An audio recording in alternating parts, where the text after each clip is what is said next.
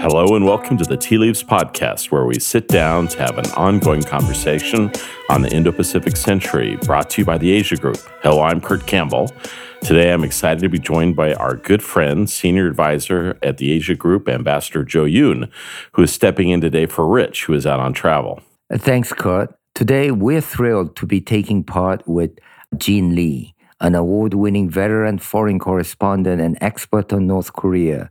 Jean is currently director of the Wilson Center's Hyundai Motor Korea Foundation Center for Korean History and Public Policy. That's right, Joe. Jean led the Associated Press coverage of the Korean Peninsula as bureau chief from 2008 to 2013, and she opened the AP's Pyongyang bureau in 2012. What a story! Which marked the first time an international news agency had established a full time presence in North Korea to cover news in multiple formats. Jean, thank you very much for joining us. It's wonderful to have you here. Jean, tell us a little bit about yourself, how you ended up being really the first foreign correspondent to go to North Korea. So it's great to be here. Thank you so much for having me. I had always wanted to be a journalist. My I was born and raised in Minneapolis, but my South Korean grandfather was a journalist in South Korea and raised me uh, to write reports. So I was reporting from the time I was a child. And I always knew I wanted to come back or go back to South Korea as an AP bureau chief. I just had no idea that what I'd be doing was opening an office in North Korea. And that I did not find out until my first day when I was posted to Seoul in 2008. And my boss told me, actually, what you're going to do is help us open an office in North Korea. So, so Jean, uh, unfortunately, just leads to too many questions, and we only have about forty minutes. So, I'm going to ask you, tell us a few things that surprised you uh, about being in North Korea. There are obviously the things that didn't come as surprise. I'm sure hardships and challenges.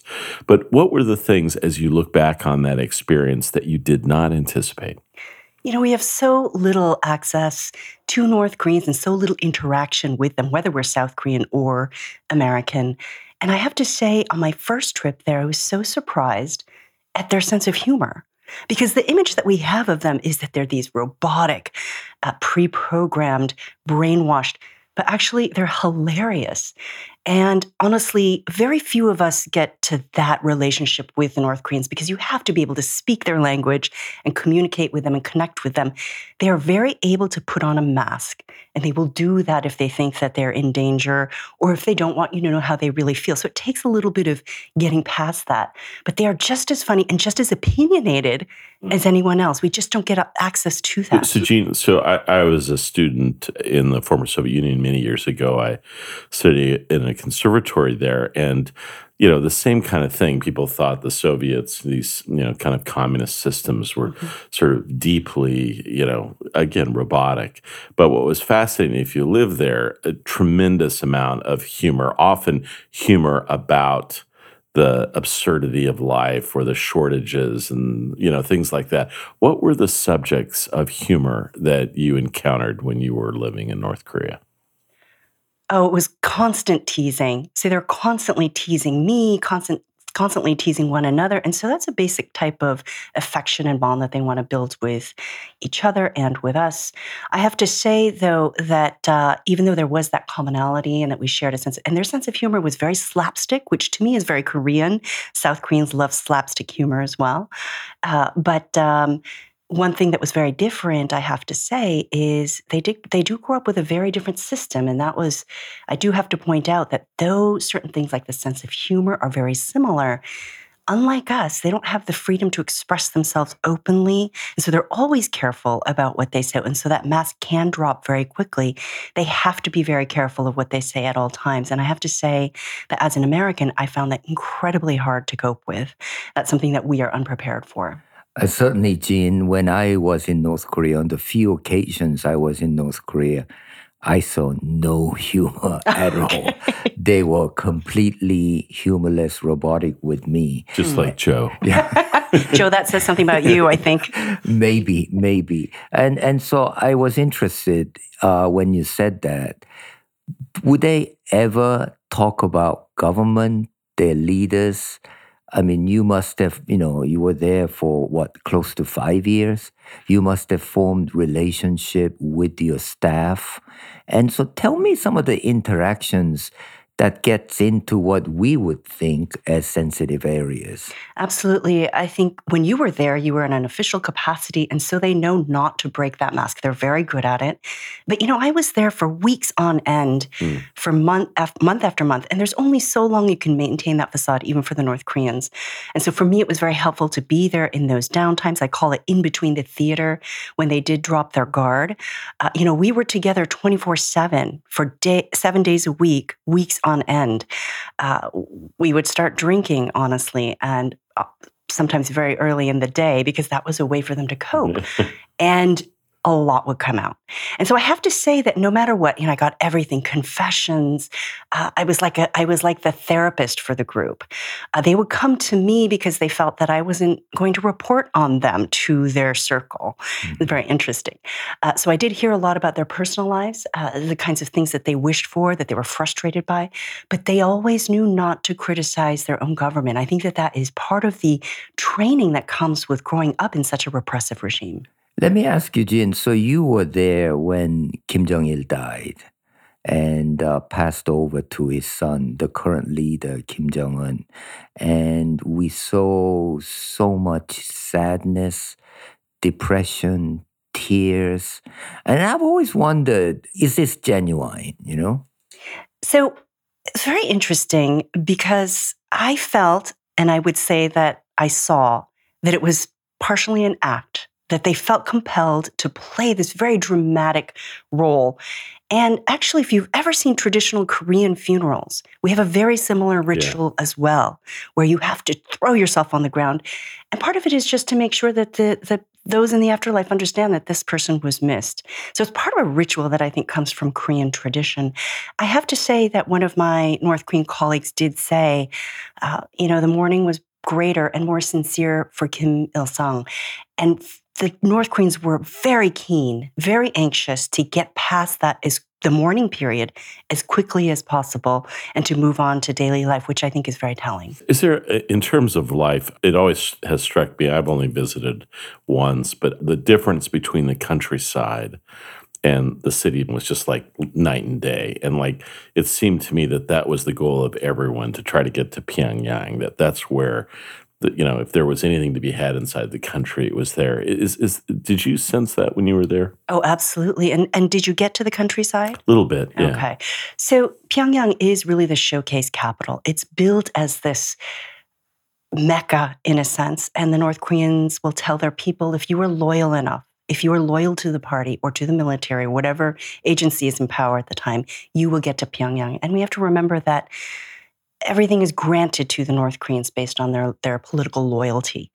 And so you have to do well by the party in order to get that apartment, to have that, that life. Uh, there is such a stark contrast between life in Pyongyang and life everywhere else. And we have to remember that because the only images we get, and the image that the North Koreans want us to see, is of life in Pyongyang with the high rises, uh, with the food, with the amusement parks. But to be honest, life in Pyongyang is tough as well. What yeah. you don't feel is, for example, how cold it is, how tough it is uh, without tr- transportation. Uh, so I think that, but but the image that they paint and that they would like to create and perpetuate is that it's a perfectly normal, modern, functioning capital city, and that if you're loyal enough to the leadership, you will get there too. Jean, can I just ask? I, I always tried to read literature to try to understand about North Korea. I used to tell Joe I loved the Inspector O novels. Is there anything that you've read that you thought, God, that kind of captured? I, I, I got to know the Stanford professor who wrote The Orphan Master's Son, which won, you know, quite a few awards, which was, you know, kind of fantastical. What, what did you think of that? And is there anything else that you'd recommend that you think kind of captured the nature of life there? It's very difficult. I I think it's very hard for us, and I don't know that anybody has truly gotten it right. Uh, the Orphan Master's Son was the product, I think, of, of Adam Johnson's deep study of the propaganda That's right. and the effect of that propaganda in controlling society, but it doesn't get at the reality of what it's like to navigate um, that world. It's a fictional account, and I used to joke because I was in Pyongyang. I was nominated for a Pulitzer in feature reporting, didn't get it, and I used to joke, "Well, the only Pulitzer I'm going to win is one uh, that's a work of fiction because it's so hard for us to report um, accurately. But you know, one day I do hope to write a work of fiction based on my experience there that I hope will capture the kind of nuance of daily life there. Unfortunately, I don't know that anybody has written that piece because frankly, we just haven't had people live there long enough and interact with the people in the way that we need them to, to truly write uh, that piece of fiction. How do North Korean interlocutors feel about China and Chinese uh, visitors, uh, the neighbor on the border? That is a complicated relationship, as you probably know. Uh, there are some who paint it as a simple black and white relationship of loyalty, but it is so complicated. And I would say that generally speaking, they don't like the Chinese.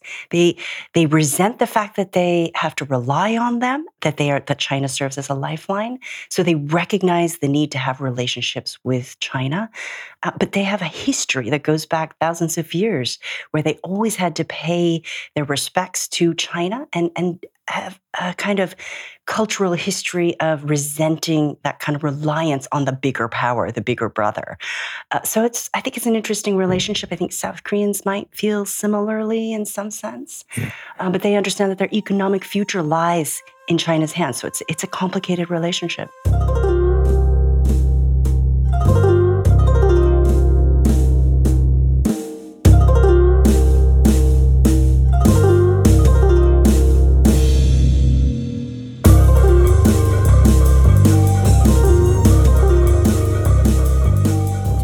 Mentioned how hard life is in, in North Korea, even in Pyongyang. Do most people by now know that at least material life is very different in South Korea? And if they do, do they yearn to be part of that? It's interesting. I get that question a lot, and we have to remember that elites, the uh, the bureaucrats, athletes, there are quite a number of North Koreans who have left the country, who fly through Beijing and go beyond China. And when I would fly in to Pyongyang, for example, or fly out of Pyongyang, I would fly into Beijing Terminal 2, which is where Korean Air flies as well. And there's a flight from Gimpo, the smaller airport in Seoul, and a flight from Beijing. They land at the same time. Korean Air and the North Korean carrier, Air Koryo, land and they're parked right next to one another. So you deplane with South Koreans and North Koreans at the same time and get into immigration at the same time. And it's interesting because the North Koreans were always very aware of who the South Koreans were. South Koreans were completely oblivious to who the North Koreans were. Uh, and so Beijing is this interesting neutral territory, or I should say China, where North Koreans and South Koreans are living in the same place. And so the North Koreans are very comfortable with seeing South Koreans, and also they they like to buy South Korean goods when they're in China. They prefer everything South Korean. That said, in terms of uh, whether they crave that or aspire to that, I do think that the elites understand that there's this whole other world that they could be part of and want to be part of. And that's why Kim Jong un is under so much pressure to keep them happy. But on the other hand, when people ask me this about the people in the countryside, I say, you know, it's kind of like when I first got out of North Korea. I am not joking. The first show I watched was Keeping Up with the Kardashians because I, I couldn't understand who these Kardashians were and why everyone was talking about them. Why were they always in the news? I was like a North Korean cut off from yeah. pop culture. And it's the same thing. I watched the the show and I we, thought we got to get get you back, Jean, because this this is seriously troubling. I know, I, I, know, I know. I I need to be deeper. I did watch it yesterday, yeah. um, but uh, I did. You know, I watched it. and It wasn't like I wanted to live that life. I was like there in another planet, yeah. living this crazy life. But it's not something I aspire to. And I think it's the same in a sense for the North Koreans. It's so beyond their imagination that it's not for the people who are living in the countryside. So I think we need to make that distinction. There are there are those in the countryside, and, but then there are the elites who do understand what life is like in South Korea and and do want those creature comforts. Obviously, there's subtle language differences that have, but are there are there differences in cuisine? Um, oh, absolutely. So, give me give That's us uh, listeners a couple examples. Well, I would say well, Well, Joe, did you speak any Korean when you were there? Yes, I did, and uh, there is huge difference in cuisine. Theirs, I think, is more authentic. It's less spicy than uh, Korean food in the South. You know? I would say part of the that difference is because the spiciness is something that's very southern, and spiciness is not a part of their cuisine. But also, they don't have peppers, so mm. there's a lack of some ingredients in the North Korean cuisine. No, actually, to be honest, if you go there as a visitor, you get the very best of the food. But if you're there day to day, like I was, you eat what they eat, and it's very different. The average dish that North Korean eats is 100% different. South Koreans wouldn't even recognize. Do you know what gangnengi guksu is? No. So this is a word that doesn't really a dish that doesn't no. exist in South Korea. So and they also eat injo so what, so what is it? So corn us. noodles. Because to be honest, uh, during the period of famine in the 1990s, they received a lot of aid from the US. It was maize. That's what we do mm-hmm. best, mm-hmm. right? They had to learn what to do with it. So I've been to restaurants in North Korea that were in, these are local restaurants that foreigners are not allowed to go to. And they were all just, it was just corn on the menu corn made, corn bread, corn noodles. Um, they had to adjust to what they had. And that's the grain, that's the staple. It's not rice. So it's a very different cuisine. In terms of the language, I I would say it's like the difference between British English and American English. Obviously, we understand each other. Many times we don't. If a young South Korean hears a young North Korean, I think they'd have a very hard time truly understanding one another because not only is the dialect different, the vocabulary is different. They mm-hmm. speak a very kind of revolutionary language that South Korea and, and South Korea they speak a lot of what I would call Konglish. It's it's become a mixture of from of English and Korean and and so it's it I had to learn their dialect if in order to get the North Koreans to speak to me. If you speak like a South Korean, they won't talk to you. So at people level and as you know you've seen both from south and the north do you think it is possible or even desirable to have a reunification? You know, I have very complicated feelings about that. I think the longer the two sides of Korea go divided, the harder it will be for them to reunify.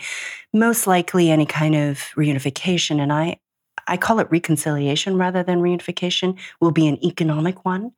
If it happens willingly. If it happens by sheer force, that's a different issue. That will be South Korea absorbing North Korea. But if it happens that the two Koreas agree on some sort of reconciliation, it will be an economic one because North Korea wants support, financial support, but not the influence that reunification uh, would would require. And I have to say, young South Koreans, we have to remember this is their future. They don't want it. Mm-hmm. My cousins in South Korea, you know, they think, sure, peace is great, but why do I have to sacrifice my future for people who I don't mm. know anything about and who have nothing to do with me? This is probably a harder question, but I remember when I was a student in the former Soviet Union, it was incredibly hard. Life was difficult. But I also have to say, uh, during that period, I probably also felt more alive. I felt a real sense that, you know, kind of every day was important, lots of interesting dynamic things. I was I longed to get back to the West, but then when I got back, I was still young. I I did have quite a bit of anxiety, a little bit of depression about the sense of immediacy and and kind of life or death circumstances yeah. past. Did, did you have any of that, or do you do you have any of that even now? Oh, absolutely. You know, while you're there, I remember one of my colleagues telling me, one of my predecessors saying, all your senses are going to be on alert. And that's true from the moment you check in to uh, Air Koryo at the Beijing airport, you are just on alert. Sustaining that for extended periods is exhausting. Uh, I found it very hard to go between North Korea and the outside world. It took me a day to adjust when I got back to Seoul, uh, speaking the South Korean dialect again, and also getting rid of the paranoia that you live with constantly under surveillance in North Korea. I would say it took me two years to get back to being a semi normal person. I went on sabbatical after uh, opening the bureau, after opening about a year and a half later, two years later. And it took me two years before I could even sit through a meal without feeling claustrophobic. And even sitting in a room like this recording a podcast would have been unthinkable. Mm. Uh, it was wow. hard for me to do for years. And so I think that, you know, I think we underestimate the impact that surveillance has on us psychologically because we are not prepared. It did give me insight into how it is they cope with it and what they have to live with, although they are better prepared. But obviously, those who can't hack it defect. Uh, I defected as well. Mm-hmm. Jean, so you're now in Washington, D.C., part of this think tank world and doing a great job. And really, your insights have been very useful to people like myself in trying to understand uh, what is going on. But of course, our main concern in Washington has been on the policy side, you know, and you've watched you know, various administrations in Washington come and go on North Korea policy. Now, if you were president for one day or even for one term, what do you think you could accomplish if you had free hand, completely free hand? You know? I think my advice is always the same to negotiators, to anyone who's dealing with the North Koreans. And honestly, whether you're the AP bureau chief or you're president of the United States, you have to understand how they operate, how they think, if you want to deal with them. And if you want to gain the upper, I don't want to say gain the upper hand, but gain the upper hand in the negotiation. At this point, I think we are on the back foot uh, because we just don't understand them and they perhaps understand us a little bit better than we understand them. But I, this, the thing that I say is always the same. You got to be tough, but open-minded with them. You've got to have show some flexibility, but always be tough because they respect that. Uh, and so I think that uh, giving them everything on a silver platter is not necessarily the right approach unless you get something from them in return everything is transactional. And that was part of my daily life when I was working there. It's the same thing in a much smaller degree, what I was doing. But everything that I got, every accomplishment that I was able to make, every place that I went, even just getting out of the hotel takes negotiation. You know, you almost have to negotiate to go to the bathroom. But everything requires convincing them what they're going to get out of it, making sure you're both happy with what you're going to get out of it. It's not easy, but you can't really leave any stone unturned, right? You got to make sure every single base is covered. And so, you know, I think that very sparse declaration that we got in in Singapore, uh, you know, there I would say that the negotiation, that the spirit of trying to engage them is right. It's the same spirit that I used in thinking, yeah, let's get a bureau there, let's get on the ground, let's see if we can get a little bit more access but they actually needed to be a little needed to understand the North Koreans a little bit better to understand the psychology in order to negotiate with them. To me, that's a tough advice because I mean, doing everything transactional, detail by detail, it is so painful that you know we're forever trying to think how can we skip over that but your experience seems to be that you cannot skip over that so yeah, it's tough. And anyone who goes into it thinking they're going to be able to do it in a, a flash in a, in a second is, is just misguided. And the great thing about being Americans is that we are essentially cowboys. We think we can we can go in and do better than the person before us, but we hurt ourselves by not doing our homework. I would say that uh, I employed a similar technique, which was to go in with the president of the AP and impress them. Uh, but where they went with from there, um, in terms of the Trump administration, I think has been they faltered a bit in terms of the execution in the aftermath of that first big meeting. I'm sorry. Can you uh, expand on that? Uh, I, I didn't quite understand you. In the Trump administration, after Singapore, you think they faltered? I do think that the I understand the strategy of bringing President Trump and showing the North Koreans, look, we're serious. That was an opportunity that should not have been squandered and can't. And I think there's still opportunity mm-hmm. here. I'm not one of those people who thinks it's over. I think ultimately Kim Jong Un does want a deal. They just want a deal on better terms, and we should understand that. There's still room for negotiation. Yeah, I would completely agree with you. As I see it, Kim Jong un needs a deal. I mean, if he goes without a deal, whether Trump gets elected or someone like Biden gets elected, he's going to be in trouble without a deal. I mean, can you imagine if Trump gets elected without a deal? We really don't know which way he's going to go. So unpredictable. Yeah. And if Joe Biden or someone from Democrat gets elected, we're starting from you know ground 0 Mm-hmm. again, and that's that's not a good place to be. And I would completely agree with you, Jean.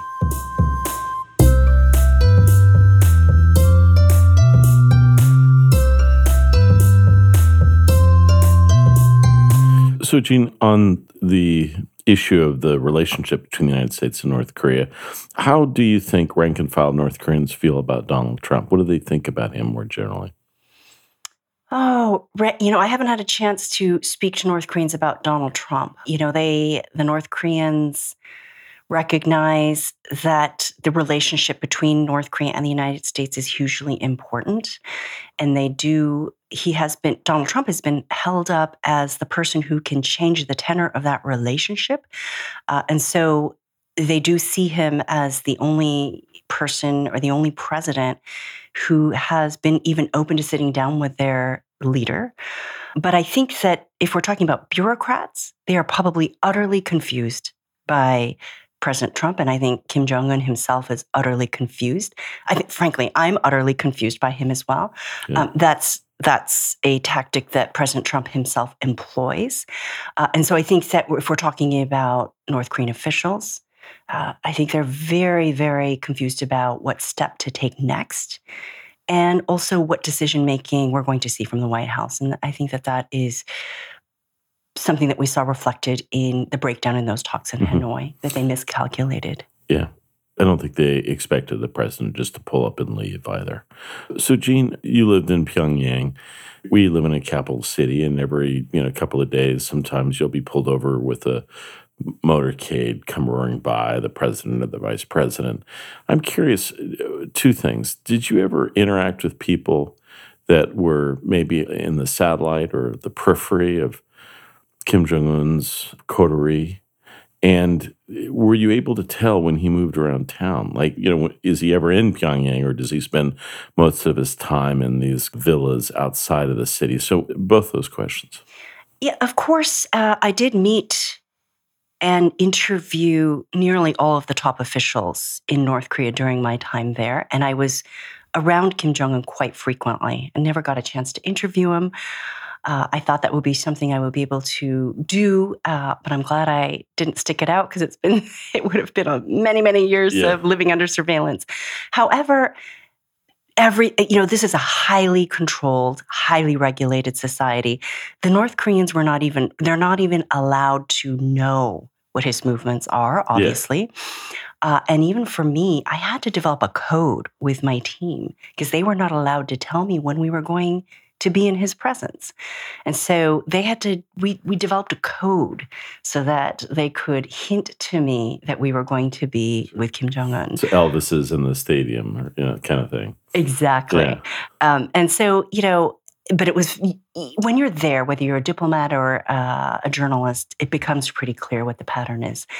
Uh, but it's all very mysterious. So, they will could you sense that, like, like if you're event, probably more people there, more security, all that Oh, stuff? Okay, well, it's very obvious because you go through five or six layers of security. The Yeah. security check, you're you were woken up in the middle of the night, pre-dawn, Wow. um, for s- for security checks, and it takes hours. And so, nothing is left unchecked. so, he has a pretty impressive bodyguard around him, doesn't he? So the cordon is several people thick. And I have to say I was surprised because there were some there were a couple circumstances where I was able to get very very close to him.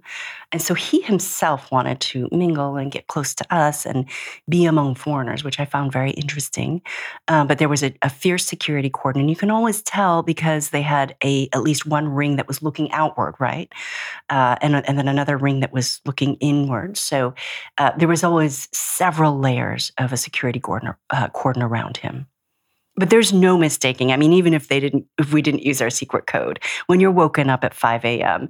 and given absolutely no information whatsoever, just told to um, get your stuff and go, you know what it is. There's only one person who can command that kind of. But and, and did he move around town though? Did he? What did he have a limousine? Do did you even know? So I did not know. And even the traffic is highly regulated and restricted in North Korea. You need to have permission to drive your car during certain times uh, and in certain places. So that's something that they can control. And remember, it's not like there's a ton of traffic in, in Pyongyang.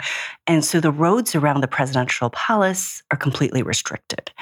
And so that's the kind of thing. There are certain times of the night or certain times of the day when there just won't be any traffic. And perhaps then that's when he travels. Could you say anything that, you know, after transition from Kim Jong il to Kim Jong un, you could detect any changes at all? The sense of hope was so palpable when Kim Jong il passed away. It was end of a, an era, and there was mm. so much hope that this new young leader. Remember, the North Koreans hadn't really heard much about him until 2010. So they really only had about a year and a half to get to know this young man. And the vision that the North Koreans were promoting was he's young and he's energetic and he's healthy because Kim Jong il had been, after falling into a coma and suffering a stroke, he had been quite ill the last few years of his life. And so there was a lot of excitement about his healthiness and the vigor and the change that he was going to bring. And I would say that changed with the execution of his uncle, Jang Song Taek. And about six months before that, I started to feel a change in the mood. That was in 2013, and a creeping sense of fear in Pyongyang. And I would say that that moment when I got that news alert that Jang had been executed, there's so many times when South Korean media would print these reports about executions based on intelligence, and I would poo poo them because they were often wrong. I knew that one was right because mm. I had started to feel it. We had been getting hints. I was shocked, but I knew in the pit of my stomach that that was right. And I would say that marked a turning point in terms of the mood among the elites, which is the world that I operated in, because all of them, those who had been in, connected to him, were in danger. And I think we're still seeing the fallout from that. So I think the mood, at least among the people that I interacted with, changed around then.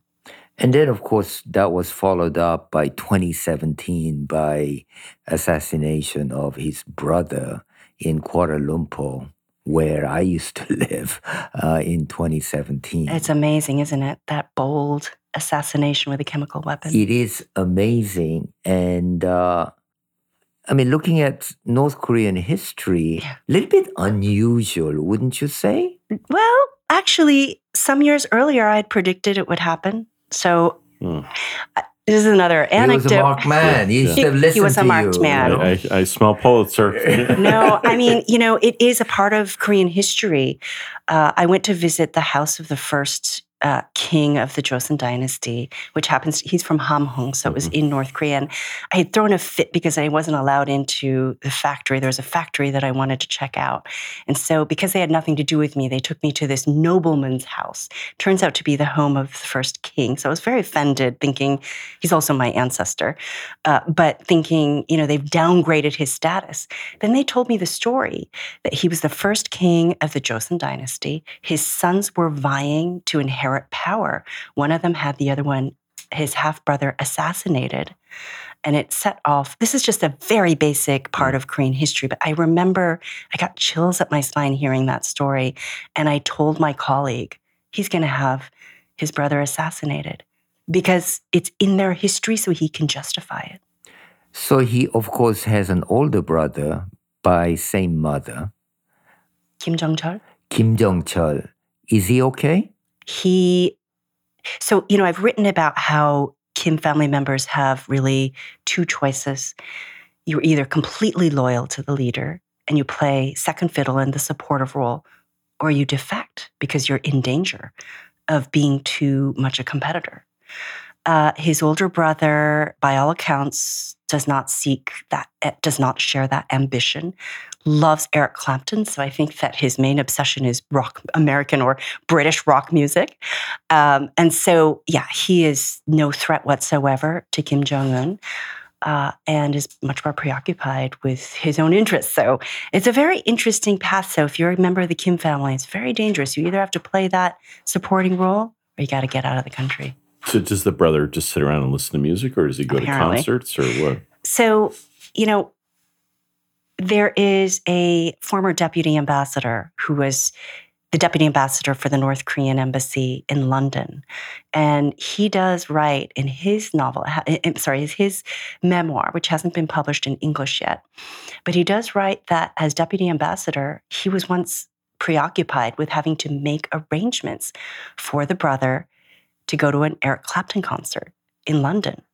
And so this is the role that some of these embassies play, which is it's almost like a it is like a royal family catering to the whims of the first family. That's so alien to us now. We wouldn't know anything about that here in the United States. So, remind me to tell you about my role in Roger Clinton's concert. Okay. Oh, please. Oh, All yes. Joe. That's that's another podcast. Another story. So, Jean, th- we could, in fact, we're going to do this again. Um, there's too much here for one podcast, so we put you on notice. We're uh, Joe and I are going to have you back. Would Um, love to this be is back. sensational. You are wonderful. I can't, I can't tell you how vivid everything. I I just want you to commit to our listeners that you're going to write this. You're going to make this into a book. Okay, so commit to this.